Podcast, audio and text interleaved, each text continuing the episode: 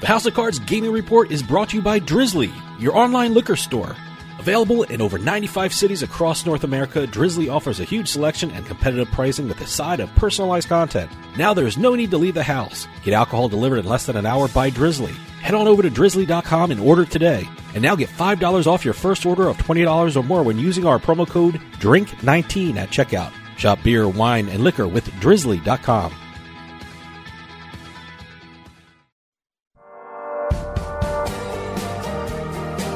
Hey, this is Dave Weishadow from House of Cards with your House of Cards gaming report for the week of January 13th, 2020.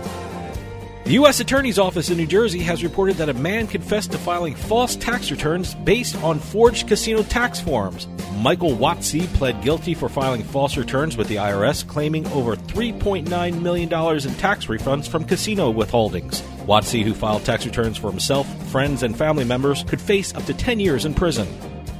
Celebrity chef Gordon Ramsay has filed for a trademark registration for gambling services and online casinos. According to the documents, the application mentions, quote, computer programs for playing casino, gambling, and betting games, unquote. Ramsay has a Hell's Kitchen branded restaurant in Caesars Casino on the Vegas Strip.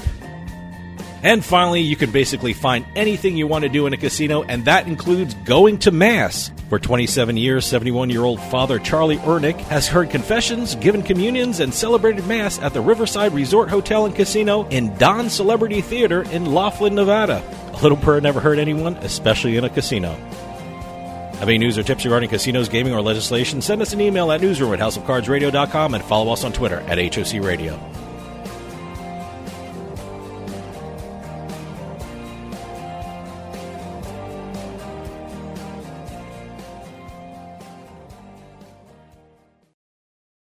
This podcast is a part of the C Suite Radio Network.